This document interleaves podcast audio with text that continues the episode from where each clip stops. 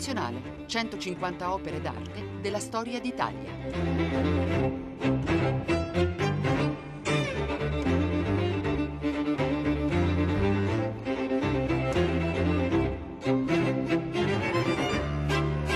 Buongiorno da Luca Scarlini dal Museo Nazionale di Radio 3. La sala dedicata a legami, relazioni, genealogie e discendenze, in cui si trovano la Costanza Bonarelli del Vernini, testimonianza di una personalissima avventura d'eros e arte, che il grande scultore seicentesco ha raccontato in quest'opera conservata al Bargello, La Madonna con bambino di Luca della Robbia, L'Adorazione Lami di Botticelli, Il piccolo Subercaseux di Boldini e La Giuditta che decapita Oloferne di Artemisia Gentileschi, aggiunge un'opera importante che è la Santa Cecilia che suona la spinetta di Orazio Gentileschi, padre di Artemisia.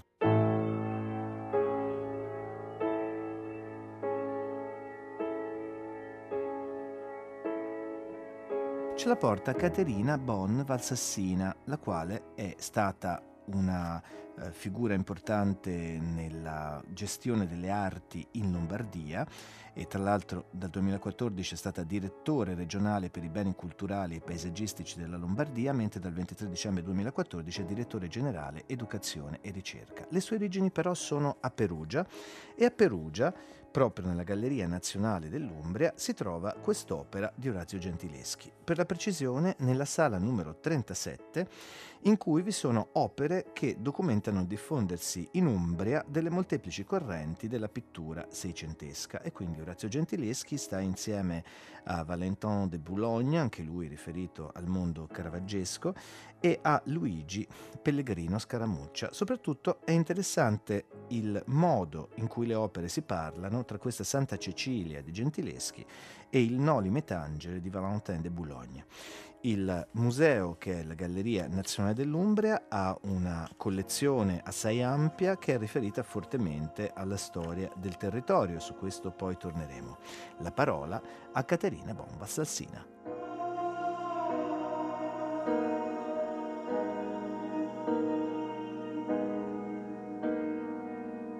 Orazio Gentileschi, Santa Cecilia suona la spinetta, 1618-1622. Olio su tela, centimetri 90 x 105. Perugia, Galleria Nazionale dell'Umbria.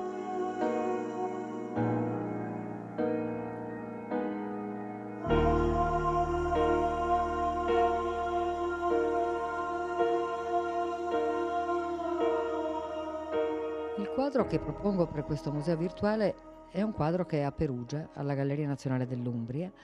un quadro piccolo, di formato medio-piccolo, sarà un metro per un metro e dieci, un metro e venti, è un'opera su tela. Come sapete la gran parte dei quadri sono su tela, su tavola, quindi un quadro che era destinato a, una,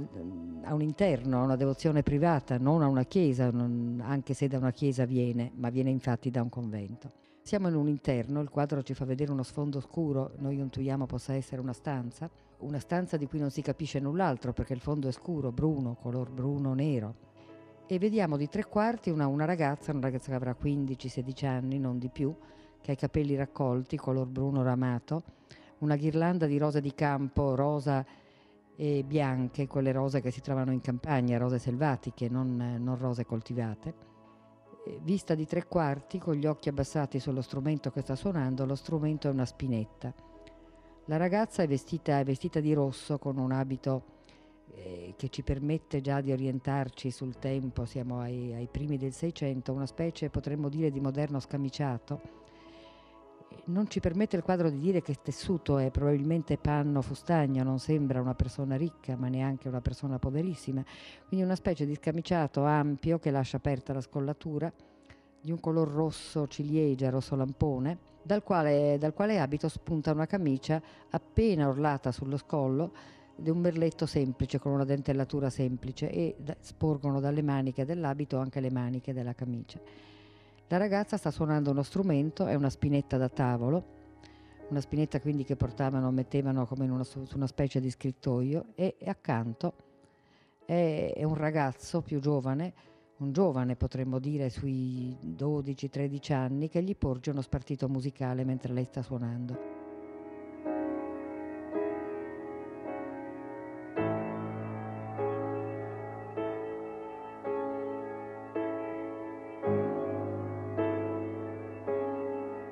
Due non si guardano perché lei guarda lo strumento e mentre il ragazzo guarda lei, guarda la ragazza. Ma il giovane eh, ha due grandi ali che quindi, venendo dalla nostra cultura, ce la fanno identificare come un angelo. Le ali sono dipinte non tutte bianche, sono dipinte dato che siamo in una stanza molto scura, dando dei colpi di luce soltanto sulla punta dell'ala, quindi il resto dell'ala non lo intuisce visivamente, ma non lo vede con esattezza in ogni particolare. Anche la, tutta la parte sinistra della ragazza è in ombra e quindi la luce è data soltanto su una parte del volto, sulla camicia bianca, sulle mani che stanno suonando, su una parte dello spartito musicale, sulle punte dell'ala abbiamo detto una ragazza e un ragazzo che ha le ali, quindi il ragazzo con le ali è un angelo. E se guardiamo meglio sul fondo scuro intuiamo da un colpo di luce che viene dato sopra la testa della ragazza l'inizio, quello che si vede, diciamo che si intuisce, l'aureola. E quindi siamo, si tratta di una santa. Quale santa è? La santa che dalla ghirlanda, che è uno degli attributi, e soprattutto dalla spinetta, è Santa Cecilia, una santa fra i primi martiri cristiani, protettrice dei musicisti, dei cantanti, degli strumenti musicali e quindi viene sempre raffigurata eh, come patronato per i protettori della musica.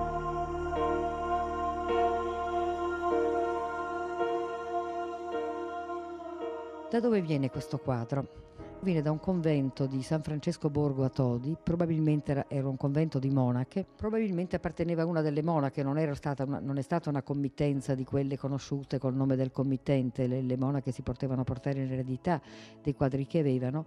quadro quindi non, non, siamo sicuri che fosse stato prodotto in Umbria, poteva essere stato prodotto anche a Roma e poi portato in Umbria da una delle monache. Questo, questo dato è, è, è, non certo, data anche la piccolezza del formato dell'opera. Però dobbiamo ricordarci che Perugia, eh, il Todi, tutta l'Umbria a quell'epoca era sotto lo Stato pontificio, quindi appartenevano, in qualche modo derivavano da Roma che ne era la capitale.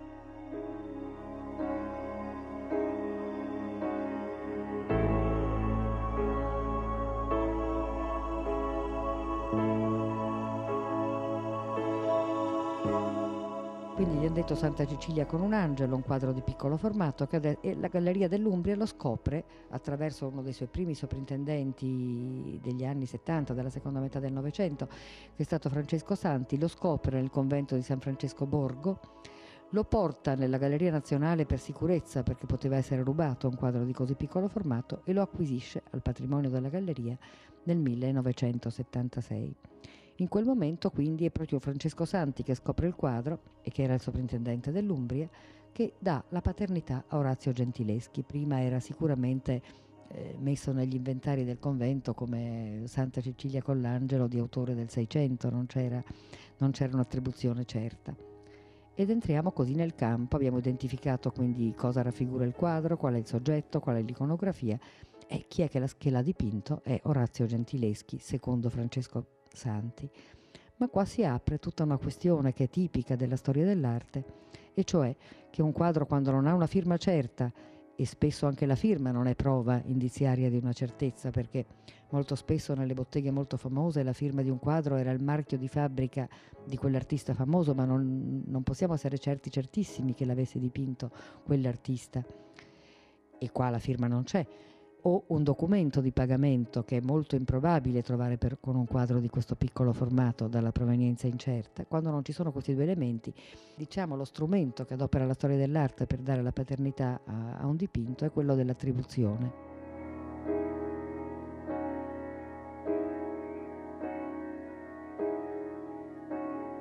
L'attribuzione è un sistema comparativo, paragonando il quadro con altre opere certe, di uno stesso autore ci si avvicina a quello che possa essere l'autore possibile. Quindi è un campo che è dominato la tecnica è quella della comparazione, si vedono insieme più cose, ne abbiamo una certa, sulla base di una certa verifichiamo se ce ne sono altre che si possono accostare. È uno strumento di classificazione che nasce alla fine, alla fine dell'Ottocento e, viene, e nutre diciamo, tutta la storia dell'arte nel corso del Novecento. Quindi Francesco Santi l'attribuisce a, a Gentileschi. E c'è un altro quadro che esiste diciamo, nel mondo e che quindi spingo il visitatore di questo museo di, virtuale di andarlo a vedere ed è un quadro che si trova a Washington ma proviene da Roma che raffigura lo stesso soggetto, una Santa Cecilia che non suona la spinetta ma l'organo, la ragazza è lo stesso modello, quasi identica, non ha, non ha la ghirlanda, è un, è, un, po' diversa, ma insomma la storiografia artistica si dibatte in questi anni, nel 76, nel dire che quello di Perugia era l'originale e che quello americano, ma prodotto a Roma e commissionato da una importante famiglia romana che era quella dei Rondanini, fosse una copia non originale.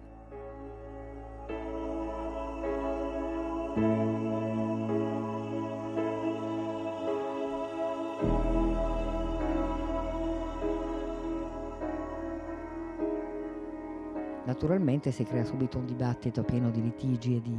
di lotte sull'attribuzione perché invece uno,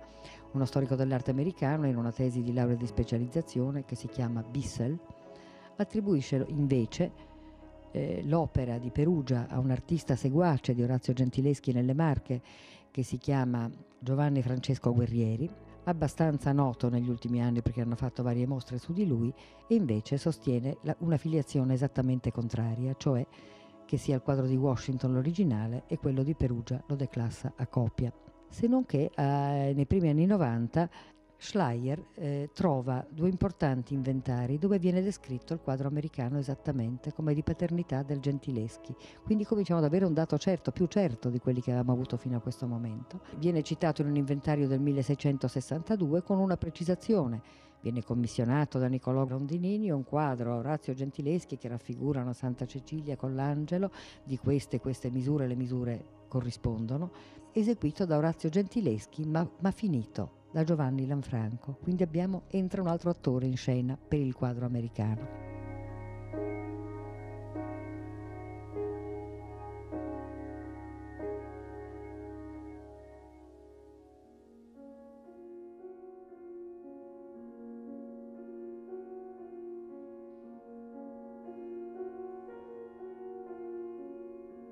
Questo capovolge la situazione, diventa assolutamente l'originale, quello americano, e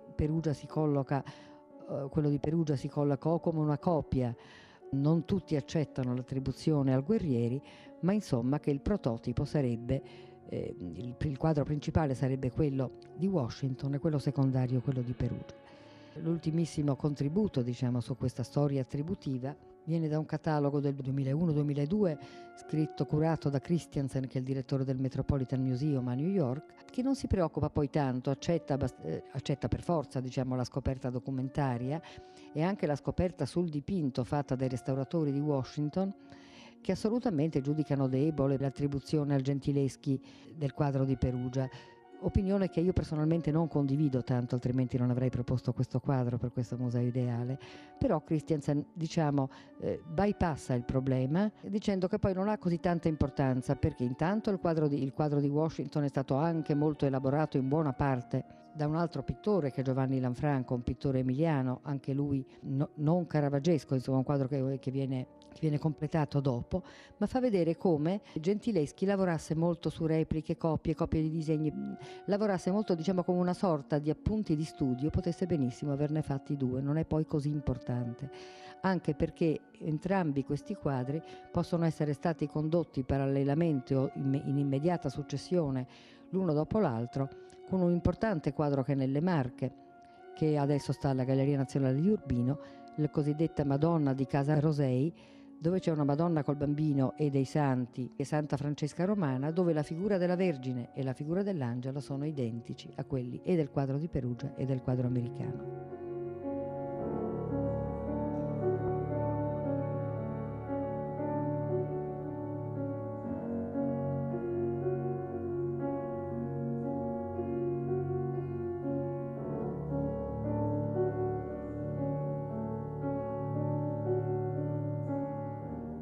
Quadro che adesso è alla Galleria Nazionale di Urbino che potrebbe spingere il visitatore di questo museo immaginario ad andarci, no? voglio dire noi stiamo costruendo il nostro museo ma possiamo anche pensarci degli itinerari che riescono a nutrire questo museo di altri apporti, questo museo si colloca in, in un luogo immaginario ma di, di recarsi a Urbino a vedere anche quest'altro quadro e vedere con i suoi propri occhi come la figura dell'angelo e quello della Madonna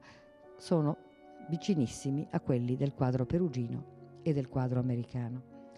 Questo però, questo di Urbino, è una pala d'altare. Quindi è un, è, era questo il quadro principale, il quadro anche pagato di più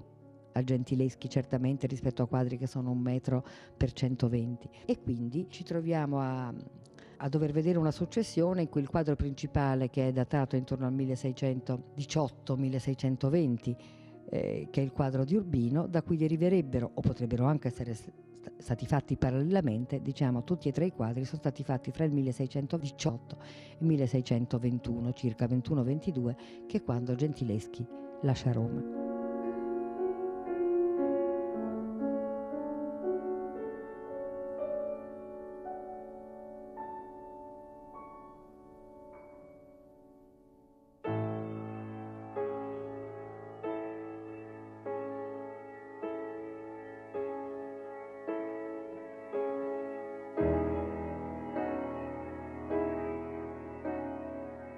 La sala dei legami, delle relazioni e delle genealogie si accede dalla porta che è Museo Nazionale Radio 3.rai.it.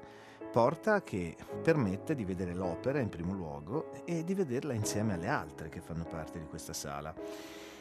Naturalmente l'opera di Orazio Gentileschi induce anche un racconto della figura dell'artista che nel Novecento, specialmente in Italia, è stato affrontato e riportato fortemente all'attenzione da Roberto Longhi.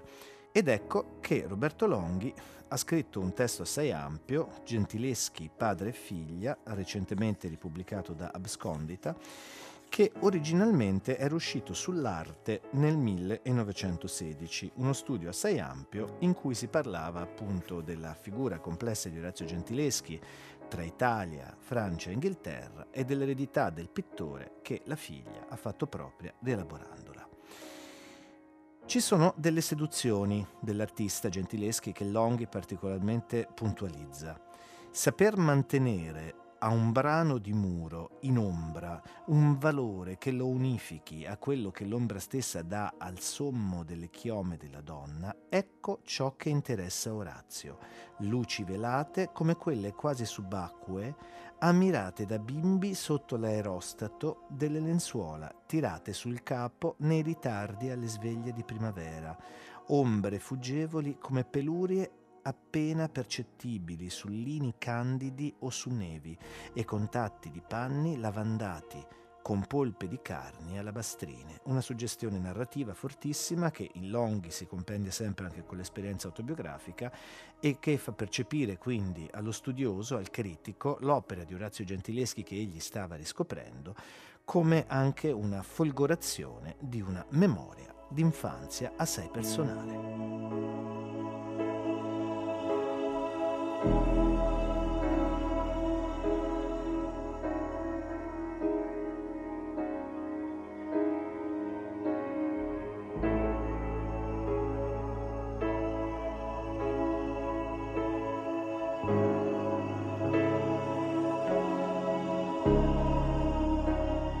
Caterina Bonvalsassina racconta Santa Cecilia suona la spinetta di Orazio Gentileschi.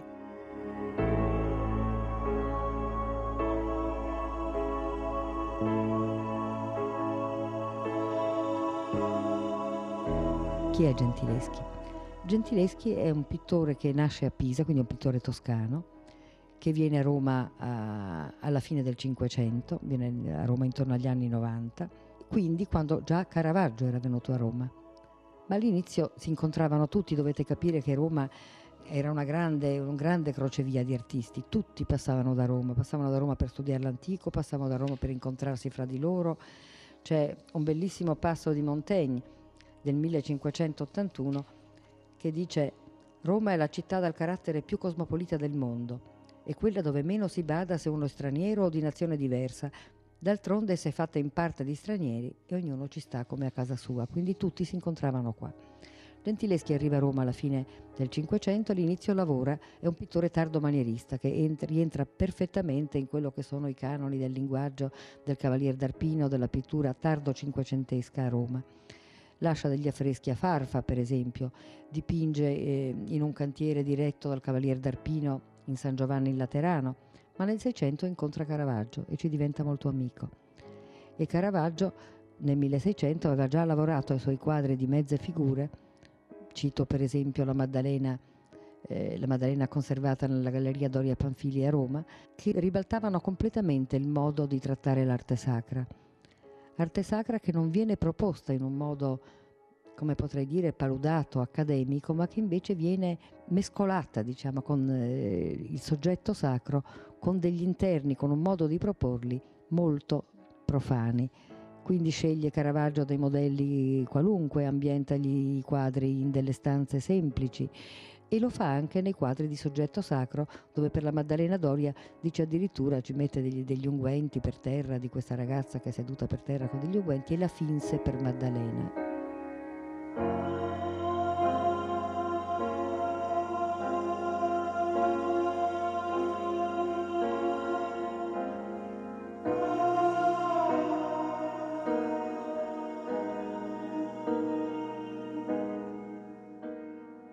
Ecco, Gentileschi diventa amico di Caravaggio ed è come se avesse in qualche modo rendendo l'opera non così dirompentemente rivoluzionaria perché Gentileschi dipinge la sua opera vent'anni dopo rispetto a quello che aveva fatto Caravaggio con un soggetto diciamo simile di trasformazione della pittura sacra o di come potrei dire mesaillance, mescolaggio del sacro col profano e del ribaltare i canoni consolidati fino ad allora sulla pittura sacra, però Gentileschi è molto amico, diventano amici, eh, hanno un processo contro altri artisti, gozzovigliano insieme e oltretutto Gentileschi ha una vita molto avventurosa, una delle cose per le quali è più noto, lavora a Roma con Agostino Tassi, il suo socio pittore è quello che stuprò la figlia Artemisia molto più nota. Ora di Artemisia oggi non parlo, però ne hanno fatto una grande mostra a Milano un paio d'anni fa e però forse l'episodio che è più noto, ci hanno fatto dei film, ci hanno fatto degli sketch, insomma è il, il famoso stupro di Artemisia che il padre ha in qualche modo permesso. Eh, questo apre per un aspetto anche interessante, il, il, socio in affari, il socio artistico, il socio in cooperativa del padre per gli affreschi che esegue a Roma eh, è quello che gli stupra la figlia ed è la cosa che tutti si ricordano, che è riportato da tutte le parti. Eppure lui dipinge questa Santa Cecilia in un modo così virginale, quindi fa vedere come in qualche modo quello che lui esprime nella pittura in qualche modo è distante da quello che lui poteva essere come uomo perché tutti questi artisti noi li conosciamo attraverso processi che denunciano contenziosi, assassini, quindi dobbiamo un po' staccare la loro produzione, staccare mentalmente loro, la loro produzione dalla storia della loro vita che non, non può e non deve influenzarci, allo stesso tempo ci dà un elemento in più per capire come fossero.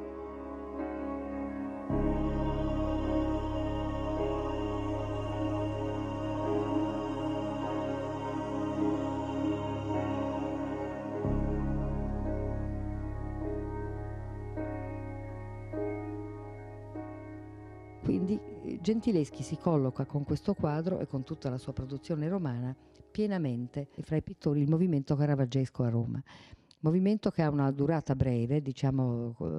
come dice un grande storico dell'arte francese che è Jacques Pillet, è una fiammata che percorre con questa novità lanciata da Caravaggio, dura 10-15 anni e poi tutto si spegne. Però questa fiammata chiama, attrae attorno a sé sia italiani più anziani, Gentileschi ha 10-15 anni più di Caravaggio, eh, ma anche altri stranieri, fiamminghi, olandesi, francesi, tutti vogliono provare questo linguaggio nuovo e questo linguaggio nuovo Gentileschi lo trasporta, lo fa, lo fa emigrare da Roma anche, anche, nelle Marche e appunto è, è planato a Perugia.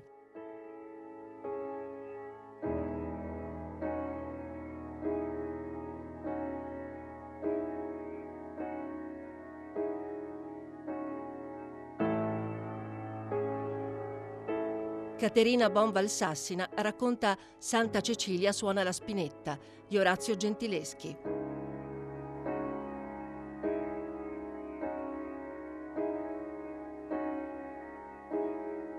Vediamo adesso di costruire insieme degli itinerari gentileschiani, dove altro potremmo vederli. Noi abbiamo scelto questo quadro di Perugia anche per riscattarlo da questo progressivo declassamento che ha avuto dal 76 in poi e anche io condivido l'opinione di Christensen che che poi fosse una derivazione, che, che, anche, arrivo a dire, se non fosse una replica dello stesso soggetto eseguita dal Gentileschi, ma se fosse una, anche una coppia, da chiunque fosse stata dipinta, è comunque testimonianza dell'importanza di questo movimento del, del legame di Gentileschi con Caravaggio, dell'esportazione diciamo, di, un, di un modo di fare pittura sacra di piccolo formato in un modo diverso, appunto caravaggesco.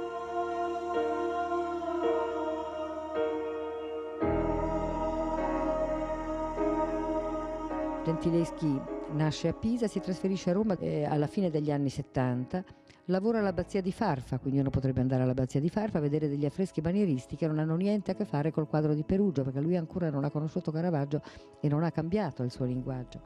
Potrebbe andare a San Giovanni Laterano a Roma e non troverebbe ancora quello che vediamo nel quadro di Perugia ma invece dove lo troverebbe? Lo troverebbe forse in un quadro che è facile per chi abita a Roma ad andarlo a vedere, nessuno ci fa caso in una delle piazze più trafficate di Roma che è Piazza San Silvestro. C'è la chiesa di San Silvestro in Capite e in uno degli altari della chiesa c'è un, meraviglioso San Francesco che riceve le stimmate eseguito da Gentileschi in pieno stile caravaggesco dei primi del Seicento. Forse il suo quadro di quelli prodotti a Roma che io preferisco tra i cicli di affreschi. Resta a Roma Gentileschi dal 1578 quando vi si trasferisce fino al 1621, sono parecchi anni e appunto conosce tutto quello che avveniva a Roma, quindi non solo Caravaggio ma anche Annibale Carracci, anche t- tutti i pittori che convenivano in questa città, in questo scorcio fra la fine del 500 e i primi del 600. Ci resta anche oltre il 600 se va via nel 1621 e poi va nelle Marche Va nelle Marche dove vi ho detto, fa, produce questo quadro che adesso è alla Galleria d'Urbino ma veniva da una chiesa di Fabriano. Quindi un viaggio nelle Marche io lo farei.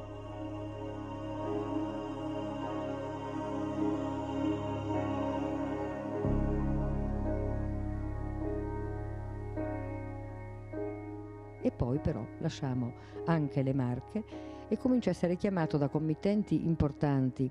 che aveva conosciuto a Roma, ma che lo chiamano nella loro città di origine. Va a Genova, dove sarà dal 1621 al 1624,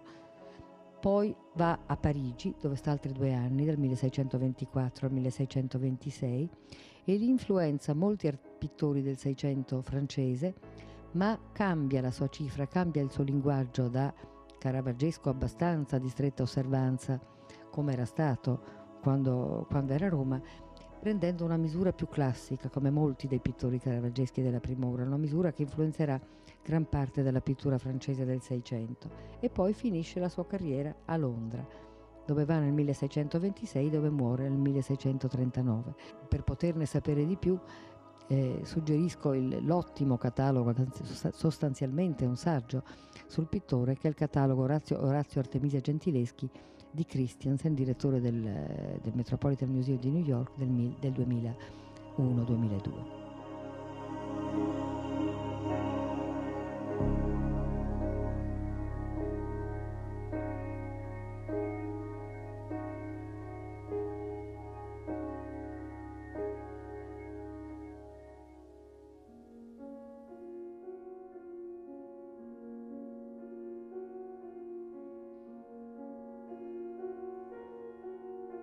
La sala dei legami, delle relazioni, delle genealogie e delle discendenze ospita anche una porta che va verso Eigers, le foto raccolte dall'Associazione Italiana degli Appassionati di Instagram. E in questo caso sarà un'immagine che invia Anto Cadei con l'Accademia Carrara di Bergamo che Ben si pone a parlare con questa Santa Cecilia alla Spinetta di Orazio Gentileschi, di cui, come racconta Caterina Bonn, vi è un vero e proprio quesito storico su cui i critici si sono ampiamente dibattuti. La casa di quest'opera è collocata in pieno centro della città e si trova esattamente nel Palazzo dei Priori, dove è stata posta a partire dal 1878. Il Palazzo dei Priori è un luogo importante dell'immagine di Perugia, un palazzo storico a cui sono accadute svariate vicende anche svariate trasformazioni. Il Palazzo dei Priori ha all'interno anche una figura importante come l'architetto senese Ambrogio Maitani che vi lavorò dal 1317 al 1326, ma nel tempo tutta la sua linea gotica, così elegante, era stata molto alterata perché vi erano stati lavori di vario tipo e di fatto soltanto dalla seconda metà dell'Ottocento, quando in Italia venne invalsa come in Francia in seguito alle esperienze francesi, tedesche, inglesi,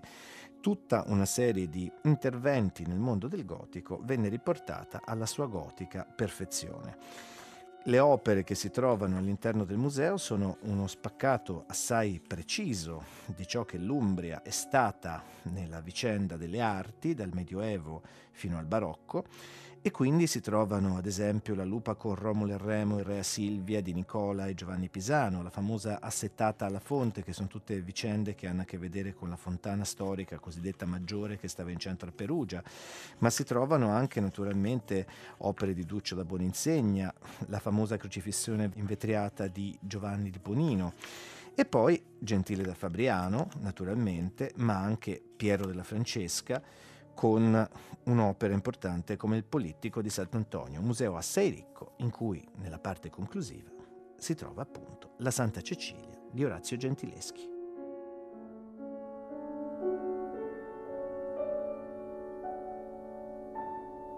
Caterina Bonvalsassina racconta Santa Cecilia suona la spinetta di Orazio Gentileschi.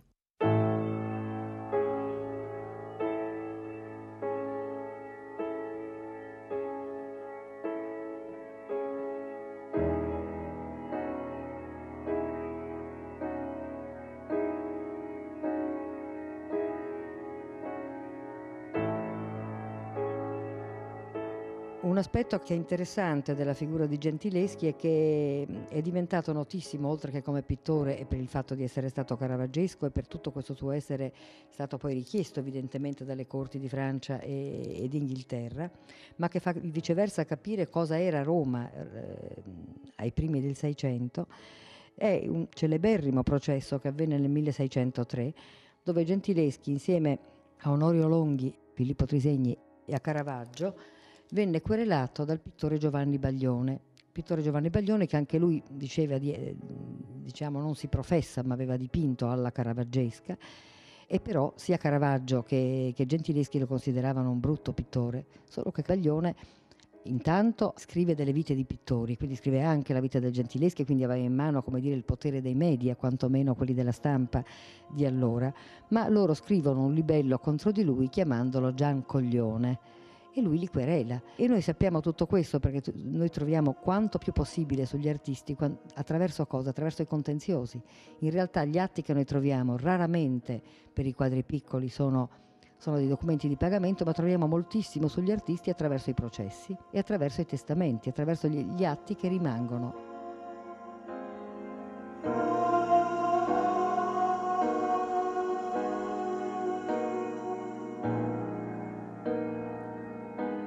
gli archivi parrocchiali ci dicono che lui aveva abitato a lungo via del Babuino, poi si sposta via Margutta, sappiamo quindi anche dove aveva abitato a Roma. E questo processo è interessante perché fa vedere la litigiosità e anche la rivalità che c'era negli artisti dell'epoca, che si, si, cercavano di accaparrare le migliori commesse e che quindi come ci fosse un partito dei caravaggeschi veri, infatti questo processo viene intentato contro Caravaggio, Filippo Trisegni, Onorio Longhi e Gentileschi, da Baglione che si sente diffamato nella sua qualità di pittore perché loro lo irridono, non è che hanno fatto niente di che, hanno soltanto detto, eh, scrivono una sorta di sonetto irridente alla sua pittura e quindi l'altro controreagisce querelandoli questo processo non ha più fine ed è una cosa che è stata pubblicata e strapubblicata non tanto perché fosse interessante la questione del libello, ma quanto perché dalle deposizioni noi troviamo delle precisazioni su quadri, su date e quindi riescono a ricostruire dei, dei pezzi della storia artistica che altrimenti non sarebbero rimasti sepolti.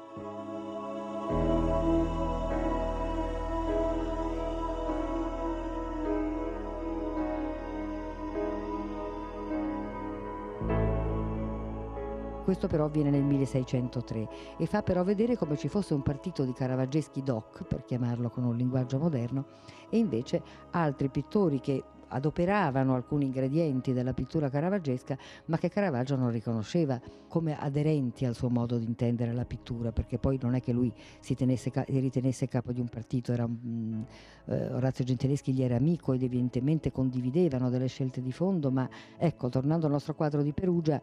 il tipo di caravaggismo, di interpretazione del caravaggismo che da Gentileschi è, come potrei dire, in qualche modo e comunque fin da subito addolcito, anche il San Francesco che vi citavo prima, della quale c'è una, una bellissima versione anche al Prado a Madrid,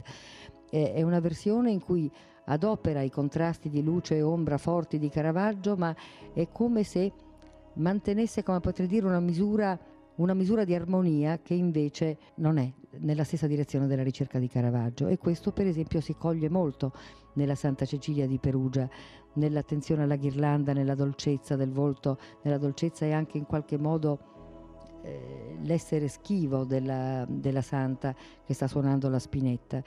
E, e tra l'altro una è una delle ipotesi che hanno fatto, tornando a quello che si era detto prima della diatriba fra il quadro americano e il quadro, il quadro perugino, è molto probabile che siccome quello che noi vediamo adesso del quadro americano, il braccio e, e la parte dell'abito, è stato completamente ridipinto da Giovanni Lanfranco, è probabile che invece il quadro di Perugia resti una testimonianza di com'era la prima stesura di Gentileschi, poi conclusa e ridipinta da Lanfranco.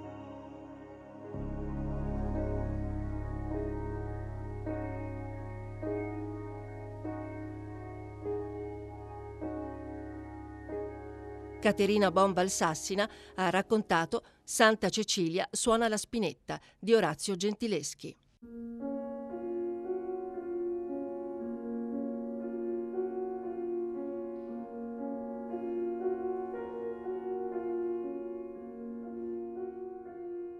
La sala dei legami, delle relazioni, delle genealogie e delle discendenze ospita quindi e assume insieme alle altre opere che ne fanno parte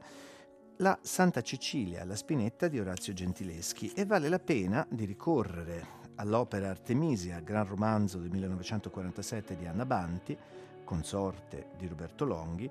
che naturalmente costruendo il mito di Artemisia e determinando anche la fortuna moderna della grande pittrice, e raccontando in modo assai coinvolgente la vicenda dello stupro da parte del pittore Agostino Tassi e qual era stato il ruolo complesso che il padre assumeva in questa storia, basti dire che di Orazio vi sono piccoli ritratti all'interno della vicenda che è integralmente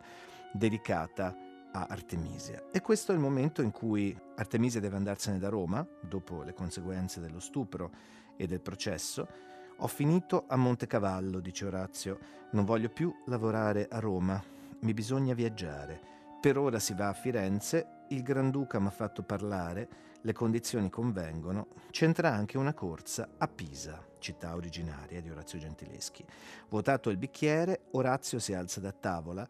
il suo dorso asciutto si staglia nella luce pallida della finestra. La figliola è rimasta seduta tra i cocci che dovrà rigovernare, ma senza fiato, tra il timore e la speranza. Si va?